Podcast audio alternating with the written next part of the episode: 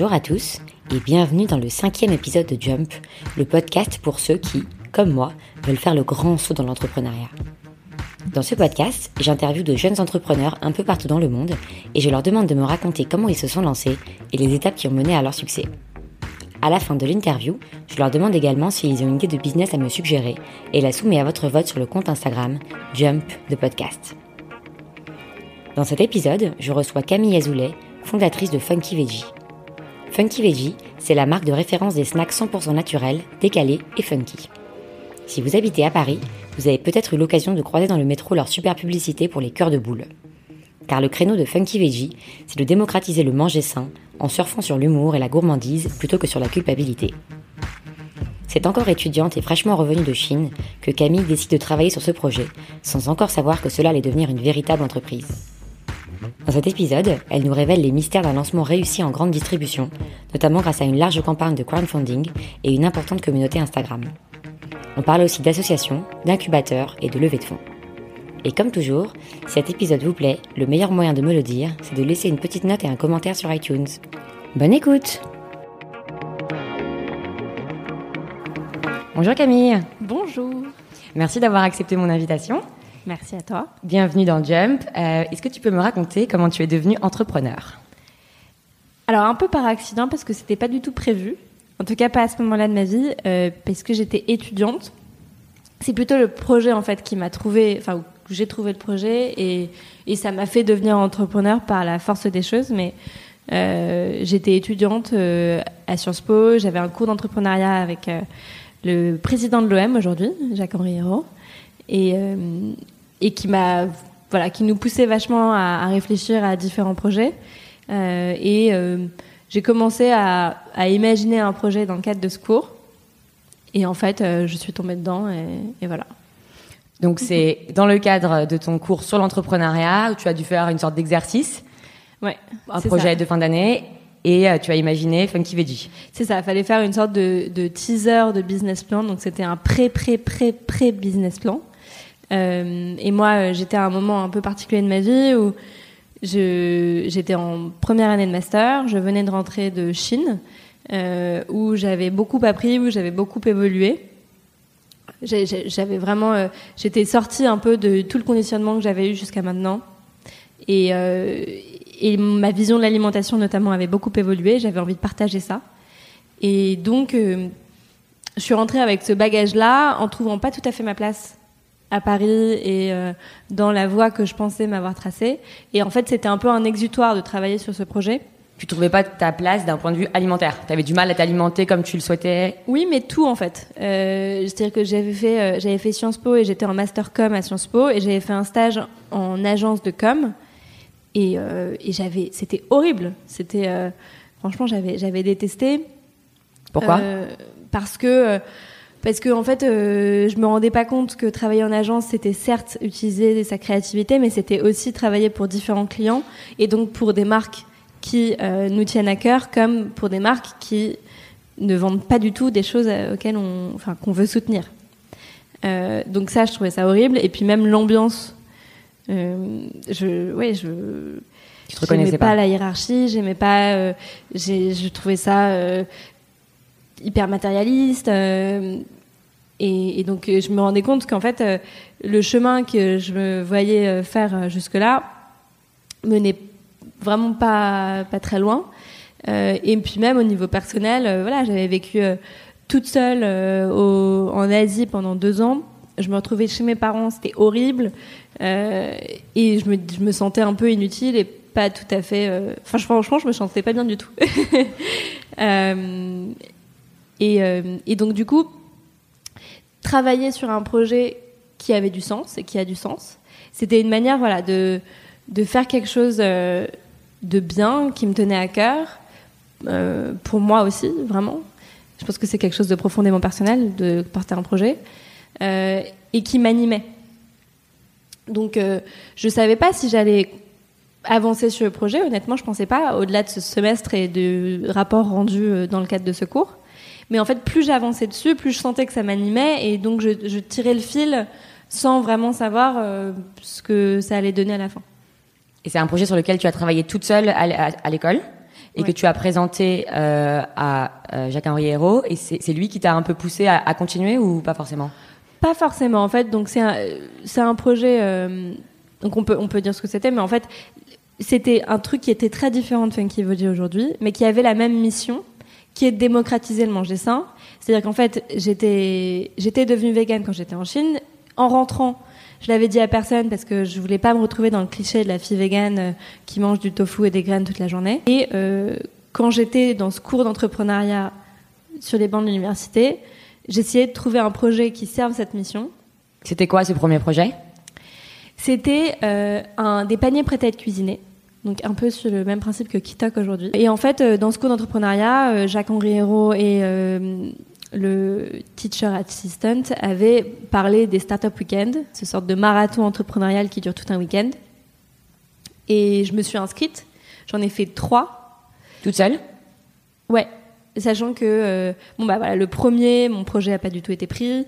Le deuxième, c'était pendant les attentats en novembre. Donc euh, bah, ça, ça s'est arrêté au bout de quelques heures. Et euh, le troisième a été le bon, puisque le troisième était à Polytechnique. Et là, euh, je pensais pas y aller, mais j'y suis allée finalement. J'avais mes examens, je me souviens de samedi, j'avais fait l'aller-retour de Polytechnique pour faire mes examens, mais j'y étais quand même allée.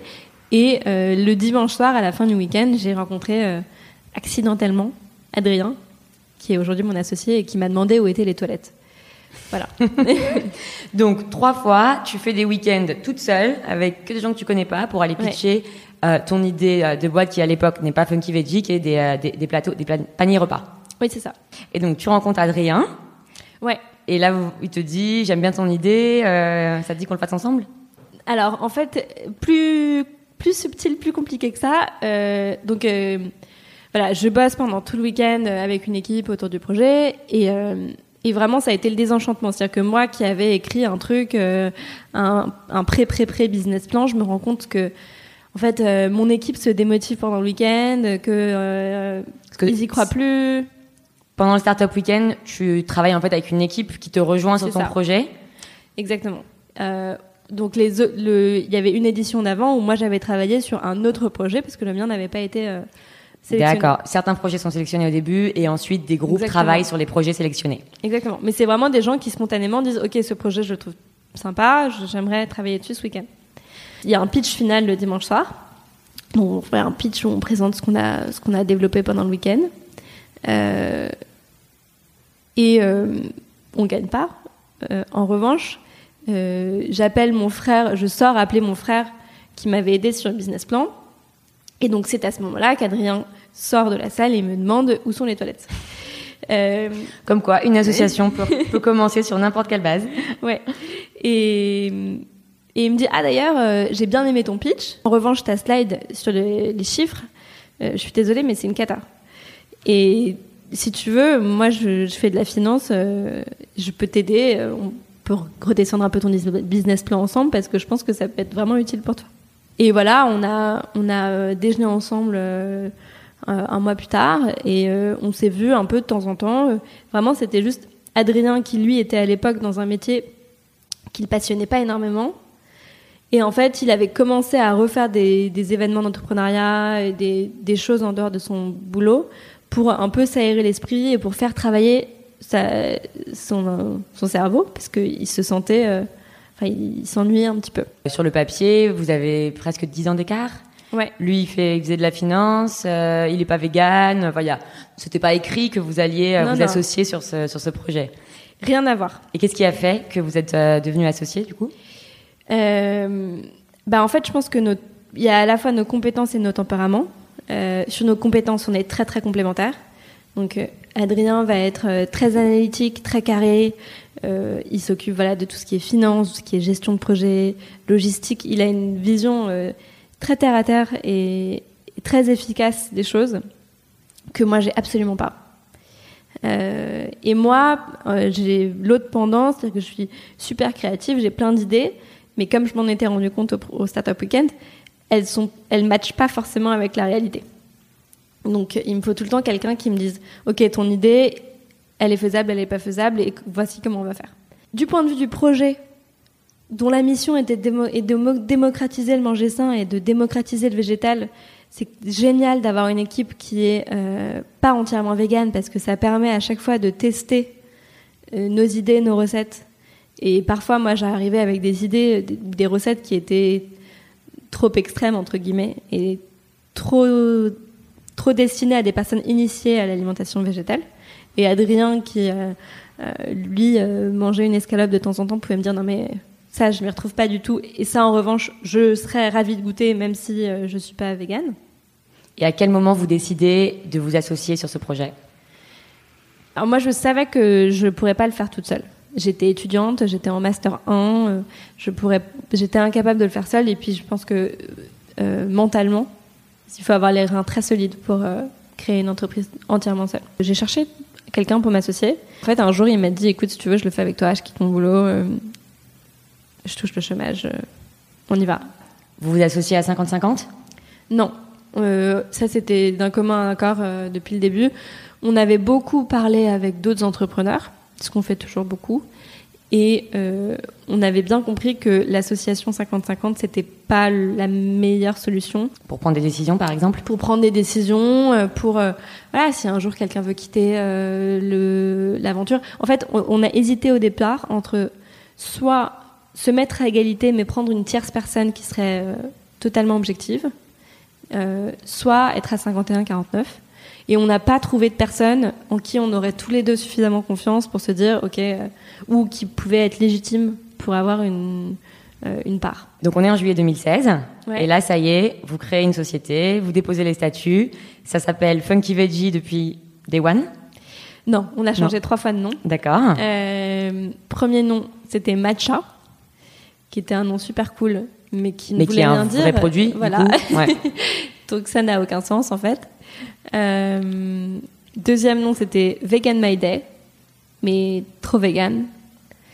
Euh, et trop voilà trop intimidant pour euh, pour pas mal de gens et donc le dernier c'était Funky Veggie mais on s'est pris la tête comme jamais sur sur le nom ça a pris combien de temps en tout pour arriver à Funky Veggie? Alors en fait, à chaque fois, on a déposé hein, la marque et à chaque fois, on a commencé l'activité comme ça. Donc, euh, c'est-à-dire qu'on a, euh, voilà, on a changé le, compte, le nom du compte Insta. Euh, du jour au lendemain, c'était plus Vegan Mayday, c'était Funky Veggie. Ça a perturbé personne dans la communauté On avait une communauté qui n'était pas très importante, donc ça n'a pas changé la face du monde. Dans une de tes interviews, tu donnes des conseils aux entrepreneurs dont trois que j'ai trouvé euh, particulièrement intéressants. Et j'aimerais te demander de les développer et d'expliquer un petit peu comment tu les as appliqués à l'aventure Funky Veggie. Donc le premier, euh, tu, tu, conseilles de se lancer sans attendre d'être prêt. Euh, et je voulais te demander combien de temps, du coup, il s'était passé entre l'idée et, euh, le lancement de, de, Funky Veggie à peu près, et, quand même à quel moment tu te dis, je suis pas prête, mais j'y vais? Bah après, moi, je considère que j'ai eu le luxe d'être étudiante, donc il n'y a aucun moment, bon, il y a eu la création de la société où je me suis dit, ok, là, euh, c'est vraiment parti et c'est un vrai point de départ. Mais il n'y a aucun moment où je me suis dit, ok, maintenant je me lance. En fait, c'était, c'était comme quelqu'un fait du sport en dehors des cours. Il y a quand même un moment où tu t'es dit, je ne vais pas aller chercher un travail dans une entreprise, je vais rester dans cette aventure. Alors, il y a eu ce moment quand j'ai fini Sciences Po. Mais donc, ça faisait, quand j'ai fini Sciences Po, Veggie avait été créé depuis un an. Puisque pendant un an, en fait, j'ai fait un peu la bascule entre mes cours et euh, la boîte. Et mon dernier semestre, c'était un semestre de, stage que j'ai fait pour euh, Funky Veggie. Tu étais ton propre employeur et en même temps stagiaire. Oui, mais non rémunéré, évidemment. Mais en fait, je me suis donné un an où je me suis dit, euh, ok, j'ai le luxe de pouvoir être soutenue financièrement par mes parents pendant un an et de pas avoir cette pression-là je sais que mon expérience, même si c'est un échec, et j'aime pas trop ce mot, mais sera revendable entre guillemets à une entreprise parce que parce qu'on apprend énormément et qu'aujourd'hui les grosses boîtes aussi en sont conscientes via euh, l'entrepreneuriat. Euh, voilà, donc j'avais un peu cette deadline de me dire euh, dans un an, on voit si il y a une possibilité de rentabilité et si je pense que ça peut devenir ma vie. Et sinon, j'arrête. Et sinon, j'arrête et je bosserai pour une autre boîte. Et franchement, je la retrouverai, l'autre boîte. Ce sera pas trop compliqué. Alors, le deuxième conseil que tu donnes, c'est développer un produit vite. Comment vous vous y êtes pris? Pour une catégorie de produits comme la nôtre, je pense que même dans la tech, ça doit s'appliquer. Il faut pouvoir sortir un MVP, un minimum euh, viable, product. le plus vite possible, le plus tôt possible, même s'il n'est pas parfait. Il faut chercher la perfection, mais au fur et à mesure, et sortir plein, plein, plein, plein de versions. Euh, donc, euh, nous, concrètement, le fait de lancer l'activité de panier prêt à être cuisiné, ça nous permettait de tester plein de produits différents euh, et de les confronter avec des gens. Donc comment ça se passait exactement? Vous imaginiez des recettes, toi et Adrien, vous les prépariez dans votre cuisine? C'était moi. Toi, tu imaginais les recettes, tu les tu les cuisinais. Ouais. Et vous les faisiez tester à des amis vous les... Alors, on les mettait dans les colis des gens qui avaient commandé nos paniers prêts à être cuisinés. Alors, comment ces gens avaient commandé Sur un site que vous aviez développé Sur un site, ouais, qu'on avait développé nous-mêmes sur WordPress. Et d'ailleurs, euh, on est toujours sur WordPress sur un truc qu'on a fait nous-mêmes. Euh, Et vous aviez envoyé des mails Comment vous aviez trouvé en fait ces premiers clients C'était nos proches. Je pense au début, c'était le premier sac, c'était nos proches. Et après, c'était Instagram qui avait vachement pris le relais, qui aujourd'hui a un relais important pour nous. Euh, donc, en fait, on avait dès le début publié des recettes sur Instagram. Euh, ce qu'on continue à faire d'ailleurs, qui n'ont pas forcément de lien avec nos produits, euh, qui était une manière aussi de voir un peu les tendances. C'est-à-dire qu'on voyait, et c'est toujours le cas, ah ok, le poste au chocolat, il a plus de lait que celui à la fraise. Donc ça nous orientait aussi dans notre développement de produits.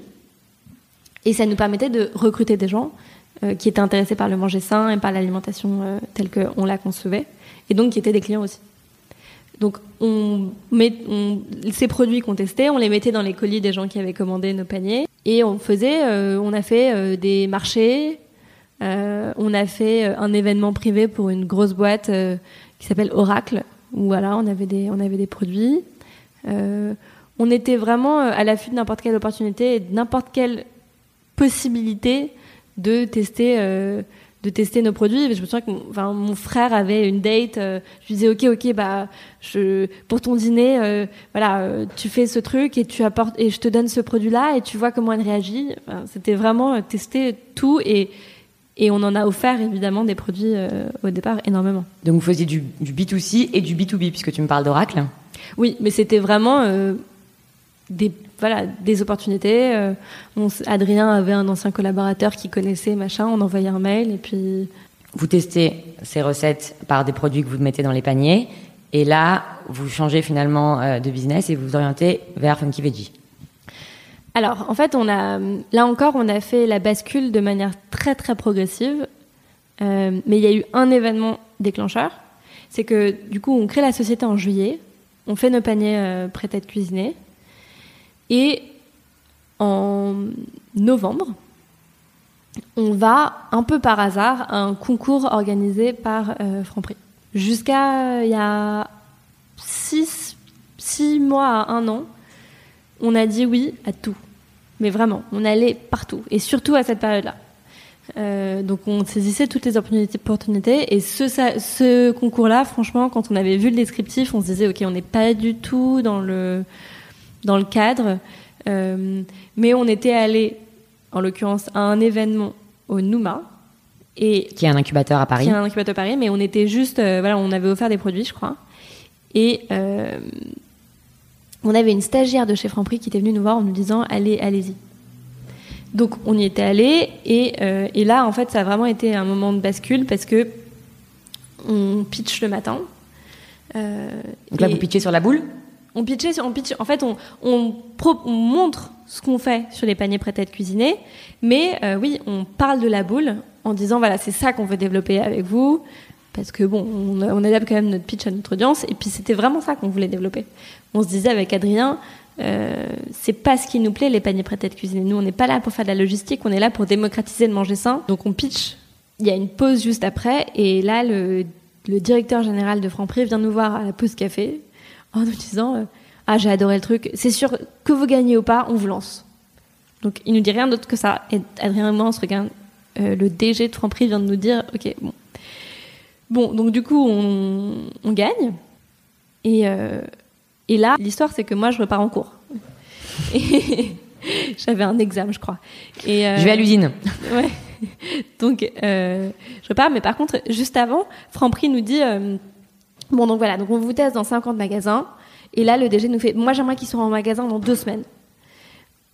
On avait un pack imprimé sur Pixar Printing que un mec qui s'y connaissait en graphisme dans un de mes cours m'avait fait bénévolement euh, entre deux cours. Euh, on avait un pack pour les trois parfums, je me souviens. On avait une recette qui n'était pas du tout à jour. On était, on faisait ça dans ma cuisine. Donc ça répondait pas du tout aux normes agro nécessaires pour vendre en grande distribution. Voilà, on avait absolument rien. Et donc nous, on se regarde avec Adrien et on, on la tête en mode mais oui, oui, bien sûr, oui, oui, tout à fait, bien sûr, pas de souci. Euh, et on, on se rappelle juste après avec Adrien en se disant bon, que- enfin, que- comment on fait? Euh, Et donc là, ça a été la course où euh, on a fait une formation d'hygiène, on a trouvé un labo à Paris pour produire nous-mêmes puisqu'on n'avait aucune piste pour sous-traiter. C'était un produit totalement nouveau, euh, entièrement cru, sous forme de boule, très très compliqué à faire. Donc tu tapes formation d'hygiène, tu t'inscris, tu tapes labo, tu y vas. Comment comment vous trouvez en fait ouais, tout ça? les formations HACCP. H- je sais plus, j'arrive jamais à prononcer le truc.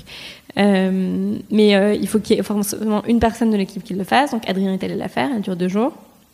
Après, ouais, on, on visite différents labos à Paris et on en trouve un pas mal euh, qu'on louait à la demi-journée. Donc un labo, comment ça se passe? Vous arrivez avec votre recette et, et eux ils la font Ah, non, non, selon non. des normes? En fait, c'est juste que c'est un en gros, c'est une cuisine aux normes. Ah donc, tu- Donc, tu y vas toi et c'est toi qui cuisines, d'accord. Ah oui, c'est nous qui Ah oui, faisons. labo c'est cuisine en fait. C'est ça, c'est juste que tu n'as pas le droit de produire chez toi quand tu vends en, en distribution. Euh, donc en fait, euh, on y va le week-end et on y va le soir et on demande à nos potes de venir nous aider sur la prod. Euh, on fait un graphisme bah, rapidement, on, s'in- on, on- on regarde ce qu'il faut mettre dans, un pack alimentaire. Euh, et en fait, ce qu'on a beaucoup, beaucoup fait allez, depuis le début et qu'on continue énormément à faire, c'est que euh, on appelle énormément d'entrepreneurs. Donc, euh, Adrien avait un copain qui avait euh, une boîte euh, qui, qui faisait du quinoa. Euh, on, on tape sur Google euh, snack euh, sain, machin. On trouve une entreprise qui s'appelle Les Fruits Détendus. Euh, et euh, on appelle. Adrien appelle. Adrien fait beaucoup ça. Adrien appelle. Oui, voilà, j'aimerais créer une boîte de snacks sains. Euh, Est-ce que tu peux me donner des conseils Le mec dit OK. On prend un café. Il prend un café avec lui. Il lui donne plein d'infos. Et aujourd'hui, Charles des Fruits Détendus, c'est quelqu'un avec qui on communique tous les jours et on s'aide vachement. Donc on a toujours fait ça et ça nous a beaucoup beaucoup aidé. Et voilà, donc la première commande Franprix, c'était en fait finalement pour être en magasin en février 2017. Euh, et on produit ces 2000 produits euh, dans notre labo avec les gens qui veulent nous aider. Donc euh, la mère d'Adrien, mes potes. on a perdu beaucoup de potes à cette époque parce qu'on on leur demandait tous de venir avec nous, nous aider sur la prod. Et, et voilà, on a produit et, et c'est arrivé en magasin. Et euh, donc vous les livrez à Franprix et là ça s'arrache comme des petits pains. Plus compliqué que ça. Euh, et là, ça se passe bien, mais en fait, euh, on, on s'assure que tout se passe bien en faisant, un, une campagne de crowdfunding qui avait pour but de récolter de l'argent, mais qui avait aussi pour but de faire de la com et de faire en sorte que les gens qui avaient participé à la campagne aillent en magasin. Alors est-ce que tu peux juste nous- en deux mots nous expliquer cette campagne comment elle, elle s'est passée? Eh ben super bien, mais alors on était dans le rush absolu parce que ce qui s'est passé, c'est que en décembre, on se rend compte de ce qui va se passer chez Franprix et on se dit, euh, ils ont des attentes énormes en termes de vente. Comment est-ce qu'on fait pour faire en sorte que ça tourne? Donc la campagne de crowdfunding, on l'a faite pour gagner de l'argent, mais honnêtement, et je pense que c'est l'objectif de n'importe quelle campagne de crowdfunding, l'objectif numéro un, c'était de faire de la communication. C'était vraiment de faire en sorte que les ventes tournent. En fait c'est une campagne de pub. Ah ouais, c'est totalement une campagne de pub. Donc vous montez cette campagne sur KissKissBankBank j'ai vu? Ouais, donc on se dit en fait, euh, je crois qu'on était genre le 15 décembre euh, et on, on fait un petit tour des plateformes et on réussit à avoir un rendez-vous avec euh, un des, une des personnes de chez KissKiss. Et, euh, et en fait, euh, il nous dit oui, bon, normalement, il faut trois mois pour préparer une campagne. En fait, est-ce qu'on peut faire ça en deux semaines? Et donc, en deux semaines, on monte la campagne. Euh, on trouve euh, un, une connaissance d'Adrien qui nous fait la vidéo et on, on, se dit bon bah on va partir sur quelque chose de super super super décalé. Euh, pour la vidéo. pour la vidéo mais même de manière générale quand on faisait les packs euh, voilà on voulait quelque chose qui soit super funky et on décide d'appeler la campagne par amour des boules. Donc la vidéo est très drôle et je l'ai vue je confirme je conseille je conseille à nos auditeurs fortement d'aller la regarder sur YouTube celle d'après est encore plus drôle mais euh... celle pour cœur de boule. Ouais. Mm. On lance ce truc qui s'appelle Par amour des boules, qui est quand même super drôle, et on bosse à fond la campagne. Euh, et ce qu'on fait, c'est qu'en amont, on demande à toutes nos connaissances. On leur dit, il nous faut 70% le premier jour. Parce que, euh, parce que sinon, euh, voilà, la mayonnaise ne veut pas prendre. Donc tu spams tous tes amis sur euh, LinkedIn, Facebook, email, tu leur dis. Euh, C'est-à-dire que je passe deux jours avec Adrien à faire une, une liste de 500 personnes et vraiment à être en mode euh, à aller sur leur profil Facebook et à dire ah j'ai vu que tu étais au Guatemala la semaine dernière j'espère que c'était cool. Et aussi non non non donc, donc un email personnalisé à chaque personne. Ouais. Donc la campagne se passe super bien. On fait 70% le premier jour et 100% en 5 jours euh, et on double le montant de la campagne donc vous aviez demandé 8000 euros et vous récoltez plus de 13 000 ouais c'est ça euh, donc ça se passe super bien. Et donc ça, tu penses que c'est grâce à la vidéo qui était euh, du coup très décalée et à votre effort euh, d'aller chercher en fait des prospects one by one? La vidéo, c'est sûr. Euh, le texte aussi. Enfin, on a franchement, je pense que c'est un travail énorme qu'on se rend pas compte quand on se lance dans une campagne de crowdfunding. C'est un travail gigantesque. On avait vraiment mais tout donné dans la préparation. Euh, on avait aussi rencontré des gens qui avaient fait des campagnes hein, pour pour apprendre. Et euh, on avait beaucoup échangé avec KissKissBankBank, qui avait été hyper, euh, hyper ouvert et qui nous avait beaucoup aidé. Donc vous récoltez ces 13 000 euros. Ouais. Là, on est mi-janvier. Ouais, donc on dit à tout le monde, les produits sont en magasin, allez-y. Quand on arrive en magasin en février, chez Franprix, dans 50 magasins. Euh, et avec Adrien, on passe euh, des journées à faire des animes dans les francs prix. C'est-à-dire qu'on fait déguster les produits et on vend le truc. Et, et vous avez des bons retours? Et on, a, euh, et on a 50% des gens qui goûtent, qui achètent. Mais on, a, on se rend compte qu'on a un effort de pédagogie qui est juste énormissime. Parce que euh, les gens, ils entendent vegan, euh, ils disent euh, non, non, non. et parce que les gens disent vouloir manger plus sainement, mais en réalité, quand on regarde les paniers, il y a toujours les mêmes marques industrielles, il y a toujours les trucs pas top qui, sont, qui passent en caisse. Donc on se rend compte de la difficulté de la chose et on se rend compte aussi de la réalité en magasin au-delà des consommateurs. On se rend compte que les caissiers ont un vrai mot à dire et qu'ils sont vraiment prescripteurs. On se rend compte que le manager il est sous l'eau et qu'il faut lui simplifier la vie. Euh, et que en fait, euh, si on attend juste que la centrale, que le siège envoie nos produits ou propose nos produits, le manager il a mille autres trucs à faire et il commandera jamais les produits et même s'il les commande, il les mettra pas en rayon. Donc on se rend compte de la complication euh, que ça implique. Donc on fait plusieurs mois comme ça, où petit à petit on augmente notre base de magasins Et vous faites toujours les boules vous-même dans votre petit labo, tous les deux. et on les livre nous-mêmes avec un caddie dans les magasins. Et on monte jusqu'à 150 magasins euh, en septembre 2017. Donc vous faites que ça C'est combien d'heures par jour? Euh, on prend genre deux stagiaires et euh, on fait ça, on fait tout ça un peu tous les jours. Finalement, on trouve un sous-traitant et on recrute une stagiaire agroalimentaire qui est aujourd'hui, euh, qui a été notre premier CDI euh, et qui s'occupe de mettre en place le processus de fabrication à plus grande échelle parce qu'en fait, comme c'était un produit nouveau, notre sous-traitant, il savait pas. On avait identifié qu'il avait l'équipement qui pouvait faire le produit, mais il savait pas du tout comment faire et nous non plus. Novembre 2017, on fait la première prod chez notre sous-traitant et on dit ok bon bah là on est prêt à passer à la centrale et on augmente d'un coup, on passe à 100 magasins et on continue à visiter les magasins. Nous on va visiter les magasins et nous aujourd'hui on a deux chefs de secteur donc c'est le métier qui font ça toute la journée. Et voilà donc on, passe, euh, on a eu cette année où vraiment c'est euh, hyper compliqué et euh, on finit 2017 en ayant vendu 80 000 boules mais parmi ces 80 000 boules, en en ayant roulé à la main 40 000. Et il y a un autre aspect euh, de votre aventure qui, euh, qui est très impressionnante, c'est euh, la communauté que vous avez réussi à, à construire. Funky Veggie aujourd'hui, c'est 42 000 personnes sur Instagram. Ouais. Comment tu t'y es pris pour, euh, pour avoir cette euh, fidèle base de euh, followers? Et comment est-ce que quels conseils tu donnerais aux entrepreneurs qui veulent se lancer sur les réseaux sociaux? J'essaie toujours de partir de moi-même et de mes propres envies et de mes propres, propres frustrations.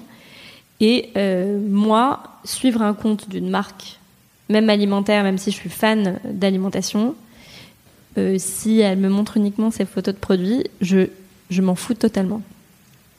Donc en fait, euh, euh, on a pris le parti depuis le début avec euh, le compte Instagram de proposer un service, de proposer quelque chose, une valeur ajoutée au-delà de juste acheter de mes produits. les gens s'en fichent de dire ça. et donc en fait, depuis le début, on s'est positionné un peu comme une marque média, c'est-à-dire qu'on partage quotidiennement des recettes avec le descriptif de la recette et donc de comment faire la recette. Et grâce à la qualité de ce contenu, à des hashtags ou d'autres techniques, vous avez une croissance organique de votre, euh, de votre base de followers. Ouais. Vous n'êtes pas du tout allé euh, chercher des influenceurs, vous n'êtes pas allé. On fait de la dotation produit auprès d'influenceurs qui nous touchent. C'est-à-dire que ça va être, euh, au départ, c'était uniquement des gens que moi je followais et que je trouvais pertinents. Euh, mais voilà, c'est euh, on envoie euh, toutes les semaines un petit peu de produits à des gens qui nous touchent. On n'a jamais payé d'influenceurs, je pense pas qu'on le fera. Et c'est clair que ça a été un levier et c'est toujours un levier hyper important parce que en gros au départ on avait que Franprix comme client et l'année dernière toutes, enfin beaucoup d'autres enseignes sont tombées. Donc, il y a eu Monoprix, il y a eu Casino, il y a Intermarché, il y a eu Nature et Découverte, il y a Starbucks.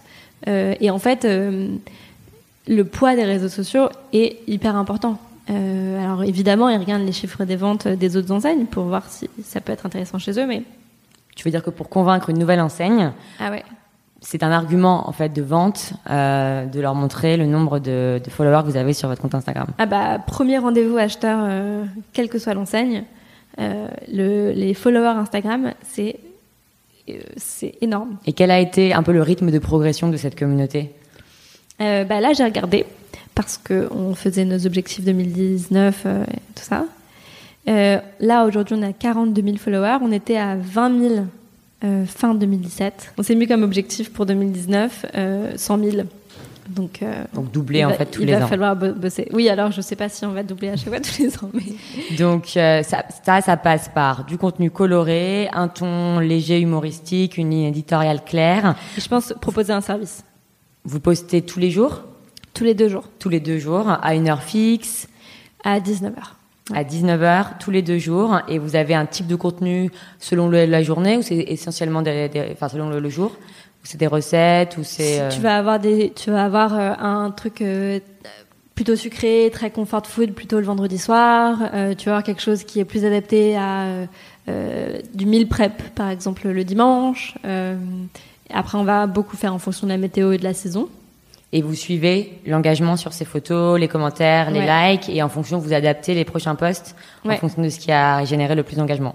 Ouais, et en fait, au-delà de ça, euh, aujourd'hui, c'est vraiment devenu un outil pour piloter notre développement. C'est-à-dire que, euh, on, en fonction des recettes et des ingrédients qui suscitent le plus de réactions, on oriente nos nouveaux produits. Euh, on a fait beaucoup de sondages qu'on a partagés en story. Et pour le prochain produit, par exemple, qui est un produit d'apéro, on avait différents parfums qui nous, qui nous tenaient à cœur. Euh, et ben, on s'est rendu compte que le tomate basilic était, avait plein plein de suffrages. Alors que nous, on n'était pas fans dans l'équipe et qu'on voulait plutôt salé poivre. Bah voilà, on a écarté salé poivre au profit de tomate basilic parce qu'on a vu que sur Instagram, les gens disaient préférer ça. Et en termes euh, d'accompagnement de votre euh, de votre évolution, donc j'ai vu que vous étiez chez Station F. Ouais. Est-ce que tu peux un petit peu me parler euh, de comment ça s'est passé Est-ce que tu recommandes de rejoindre cet incubateur? Ouais. Euh, donc les incubateurs, pour moi déjà le l'aspect, l'avantage numéro un, c'est que c'est des bureaux gratuits. Euh, là, on vient d'emménager dans nos propres bureaux, ça nous fait vraiment bizarre de payer un loyer. Euh, mais donc on a fait euh, l'incubateur de Sciences Po puis Station F. Et Station F, on était parrainé par euh, une entreprise qui s'appelle Never, qui est une entreprise coréenne, qui est un peu l'équivalent de Google en Corée, pas très connue en France puisque pas encore de présence en Europe. et Station F super expérience parce qu'on a vu aussi le truc grandir. On était là depuis le début, on a passé un an là-bas. Et donc, euh, c'était top de voir ce nouveau hub qui se créait. On était dans le 14e et pourtant on avait plein de clients euh, et même des, acteurs de la grande distribution qui étaient OK pour venir nous voir jusque Station F et pour déjeuner avec vous, avec nous là-bas. Parce que c'est assez spectaculaire. C'est magnifique. Euh, il y a le plus grand restaurant d'Europe. c'est super impressionnant. Et, euh, et sinon, euh, moi, j'ai un peu de mal avec euh, tout le côté start-up, levée de fonds. on utilise des mots que seulement nous comprennent. Je, je, déteste ça en fait. Ça, ça, ça fera l'objet d'ailleurs d'un épisode de Jump. Do you speak startup? Ah ouais. Parce qu'effectivement, depuis que je rencontre des entrepreneurs, je me rends compte que, enfin, comme, comme souvent, hein, c'est un monde où il y a beaucoup de codes, notamment qui passe par le langage et un nombre d'acronymes euh, ouais, c'est insupportable. et le côté, un dictionnaire euh, pour euh, pour parler avec des entrepreneurs maintenant. Ouais, et puis il y a un côté hyper euh, finalement il y a un côté gonflement d'ego assez énorme en mode qui a levé combien, ah t'es pas allé à l'afterwork de trucs, ah tu connais pas le Numa, enfin il y a un côté c'est un peu la nouvelle manière de se la péter quoi. Un peu poudre aux yeux. Voilà, donc ça j'aime pas du tout moi.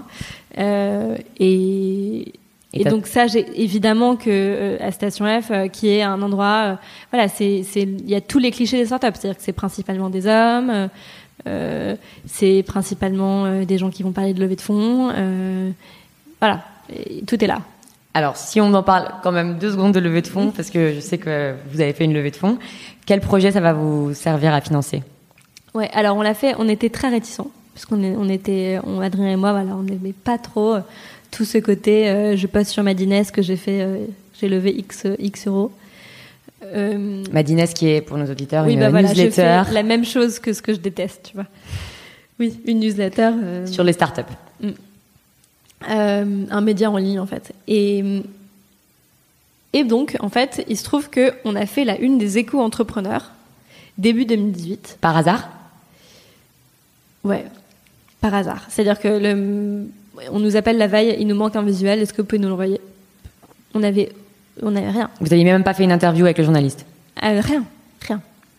Euh, on n'avait pas d'agence RP, on n'avait rien du tout. Et euh, donc on commence, on se retrouve à la une des échos et on reçoit une quantité d'emails astronomiques, notamment de énormément de gens qui voulaient investir chez nous.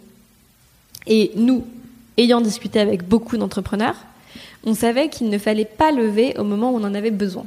C'est-à-dire qu'il y a un peu ce truc de il faut pas lever de fonds quand tu es short en cash. Parce que tu as un peu un flingue sur la tempe. Parce que voilà, parce que tu as énormément de pression, parce que du coup tu es moins bien valorisé, euh, c'est super compliqué, il faut pas que tu sois dans cette position de faiblesse.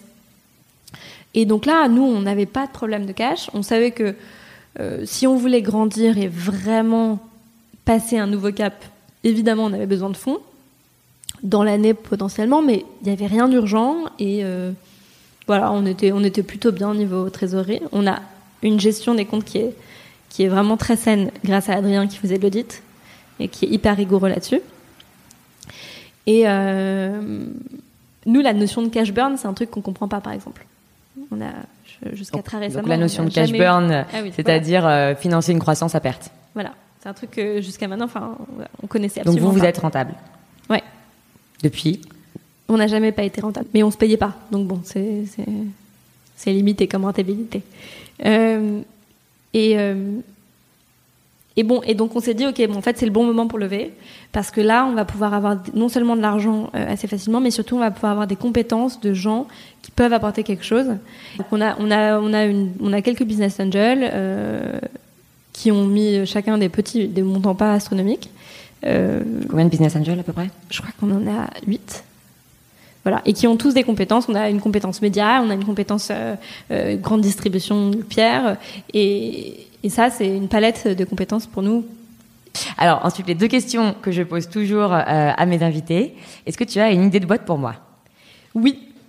On sait que bientôt les pailles en plastique seront plus autorisées en France. Et aux États-Unis, je vois de plus en plus de boîtes, quand je fais mes veilles et tout, qui sortent des pailles euh, qu'on peut garder avec soi, en fait, un peu comme une bouteille euh, qu'on emporte un peu partout. Et ça, je trouvais ça très très cool d'avoir une marque française de paille qu'on peut emporter un peu partout. Super. Et ma dernière question, et donc on enchaînera sur euh, cette chanson. Quelle est ta chanson française préférée? Alors j'adore l'artiste Ben Mazué. Et j'en ai pas une préférée, mais La liesse élevée est très sympathique. Super. Bah écoute, merci beaucoup Camille. Et puis euh, les auditeurs, je vous dis à la semaine prochaine et euh, on vous laisse avec Ben Mazué et l'alias Élové. Je tente, tente, j'annonce, j'ai pas de cible, pas de thème et mon atoll c'est toi qui danse. Ça suffit dans les distances, je je crible de câlin à la quête de tendre la main. J'attends, j'étire, j'étale, j'ai le temps, j'ai le temps de briller. J'entends des tirs mais ça vient de devant. J'ai au moins le temps d'essayer. La liesse est levée, juste au bout de ma langue. Y a pas de mots pour dire comment je vais, alors je prends les premiers qui descendent. La liesse est levée, juste au bout de ma langue. Y a pas de mots pour dire comment je vais, alors je prends les premiers. Ça fait pas boum, ça fait.